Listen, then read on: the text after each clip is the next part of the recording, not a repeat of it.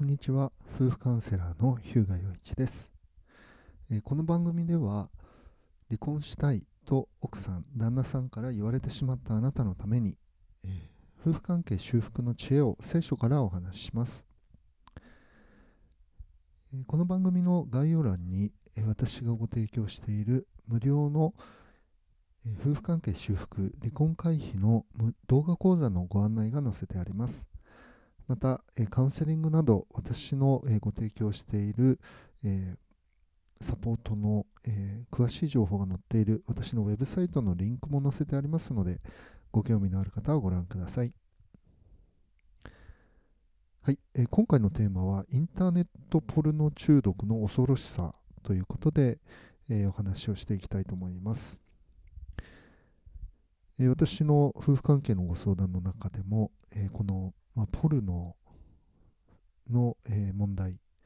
ポルノの中毒による夫婦の性生活の問題というご相談が寄せられることがあります。で、非常にデリケートな問題なので、個別のクライアントさんの状況をお伝えすることはできないんですけれど、このポルノの問題の解決としてお話ししている内容を今日は大まかなところをお話していきたいと思います。いつものように3点お話ししたいと思います。1点目は人間の尊厳、2点目は心へのダメージ、3点目は純潔という解決で、聖書の言葉は、年配の女の人には母親に対するように、若い女の人には姉妹に対するように、真に純粋な心で進めなさい。第一テモテ5章の2節。はい、ということで、1点目ですね、人間の尊厳ということなんですが、ポルノというのは、これは、広くは風俗とかそういった部分も含んでくるんですけれど、人間の尊厳を損なうものなんだということなんですよね。聖書は、人間は、尊い存在であるということを、語って教えているわけですね。人間は、アメーバとか、猿が進化したものではなくて、神様の形に、神様に似せて作られた特別な存在なんだということなんですね。もう一度言います。人間は下等な生物が進化したものではなく、特別に神様によって神様の形、神様に似せて作られた尊厳を持った存在だということなんですね。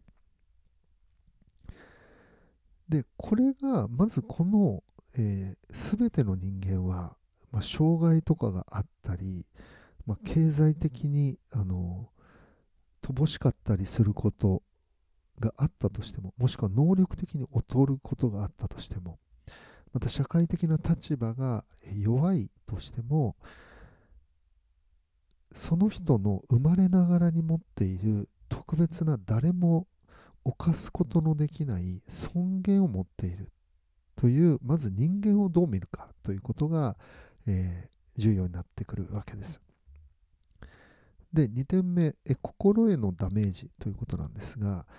ポルノというのはですね、何をやっているのかというと、お金を使って女性を裸にして、多くの場合男性向けに作られていますので、これは男性向けということを考えますと、そして、女性が本来恥ずかしいと思うようなことをさせるということなんですよね。つまり、決して何人たりとも犯すことのできないその女性の尊厳をもてあそんでいる、もしくは貶めている、もしくは踏みにじっているということになるわけです。ですから、ポルノということは産業も含めて全て人間を貶めているということなんですよね。で、それをそれに関わるということは、それに反対するということ以外で、それを撲滅しようとする努力をするということ以外で、それに関わる、それを利用する、それを見るということは、その見る人の魂にダメージ、心にダメージを与えるということなんです。でこれはポルノではないんですけれど、少し前にこれよく私例えでお話しするので初めてじゃない方もいらっしゃるかもしれないですけれど、アフガニスタンに、テロリストの組織を、アメリカ兵が、アフガニスタンとの戦争の中でその捕虜を収容する、そのような状況があったわけですね。アメリカ軍の捕虜収容所で、その中である兵士がそのアフガニスタンの捕虜を犬のように四つん這いにさせて、首輪みたいなものをつけている写真が出たことがあったんですよね。ニューズウィークとか、いろんなニュースメディアですね、CNN とか、私ちょうどその時にサラリーマン時代だったのでヨーロッパに出張してたんですよね。で出張中ってあんまりなんて言うんでしょう、やることがないっていうか、ホテルの部屋とかでやることがないので、ニュースをものすごい普段と全然違って見たわけですけど、でその姿っていうのがものすごく批判されていた、バッシングというか、なんてひどいことしてるんだということで世界中のメディアが取り上げてた時期があるんですね。覚えてらっしゃる方もいらっしゃるかもしれません。でそれを見ると人間はそれを見たみんな全員が心を痛めたんですよね。つまり人間を犬扱いしていると。しかもその弱い立場というか捕虜の立場にいる人を、その捕虜収容所の兵士たち、強い立場ですよね。その者たちが辱めているということがあったわけですね。でそういうものを見ると私たちの魂は痛むし、ダメージを受けるわけです。で、そういうものを見続けていると、だんだん感覚がおかしくなってくるんですよね。人間を見る目が歪んでくるというふうに言っていいと思います。ですので、なぜ聖書がそれを禁じているか、つまりみだらなこと、不品行というふうに言ったりしますけれど、みだらな行いというのを全て禁じているのはなぜなのかというと、我々の魂に良くないからなんですよね。ということで、インターネットポルノというのは心へのダメージを与えずにはおかない。それはちょうど、酸が金属を溶かすみたいな感じというふうに言ってもいいかもしれないですね。酸性のものは金属に穴を開けます。それと同じように私たちの心に穴を開けて、正常に機能することができなくなってしまうということがあるわけです。でその結果としては、いわゆる健全な夫婦生活、奥さんに、興味を抱き、奥さんを美しいと感じ、奥さんの、体を愛するということ、奥さんと人格的な関わりを持つということができなくなってしまう。そしてその結果として、夫婦生活を持つことができなくなってしまうということがあるわけですね。で3点目、純潔という解決ということなんですが、今回の聖書の言葉ですね、年配の女の人には母親に対するように、若い女の人には姉妹に対するように、真に純粋な心で進めなさいという、この第一テモテの手紙なんですが、この第一テモテの手紙というのは、個人に宛てた書かれた手紙なんですね。使徒パウロが、自分の同労者、自分の弟子というふうに言っていいと思うんですが、であるテモテ、若い伝道者であるテモテに、指示を与えている、その箇所の、一部なわけですね。で、テモテは若い、独身の男性であったというふうに考えることができますので、その独身の男性であるテモテに対して、純潔ということを進めているわけですね。この教会の内部での働き、もしくは未